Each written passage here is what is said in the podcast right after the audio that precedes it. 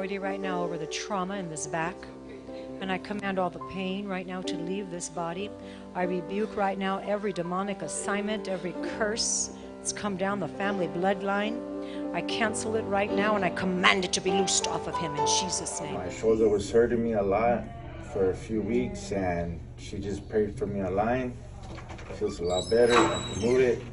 Um, today I came in with uh, back pain. My whole lower back was hurting me. I felt uh, just the fire sensation in my whole body. I since today's my first day here. I felt just the Holy Spirit on me. I'm not perfect. I've made mistakes. I'm bringing my back, my life back together, my family back together. And thank you for everything you guys done for me.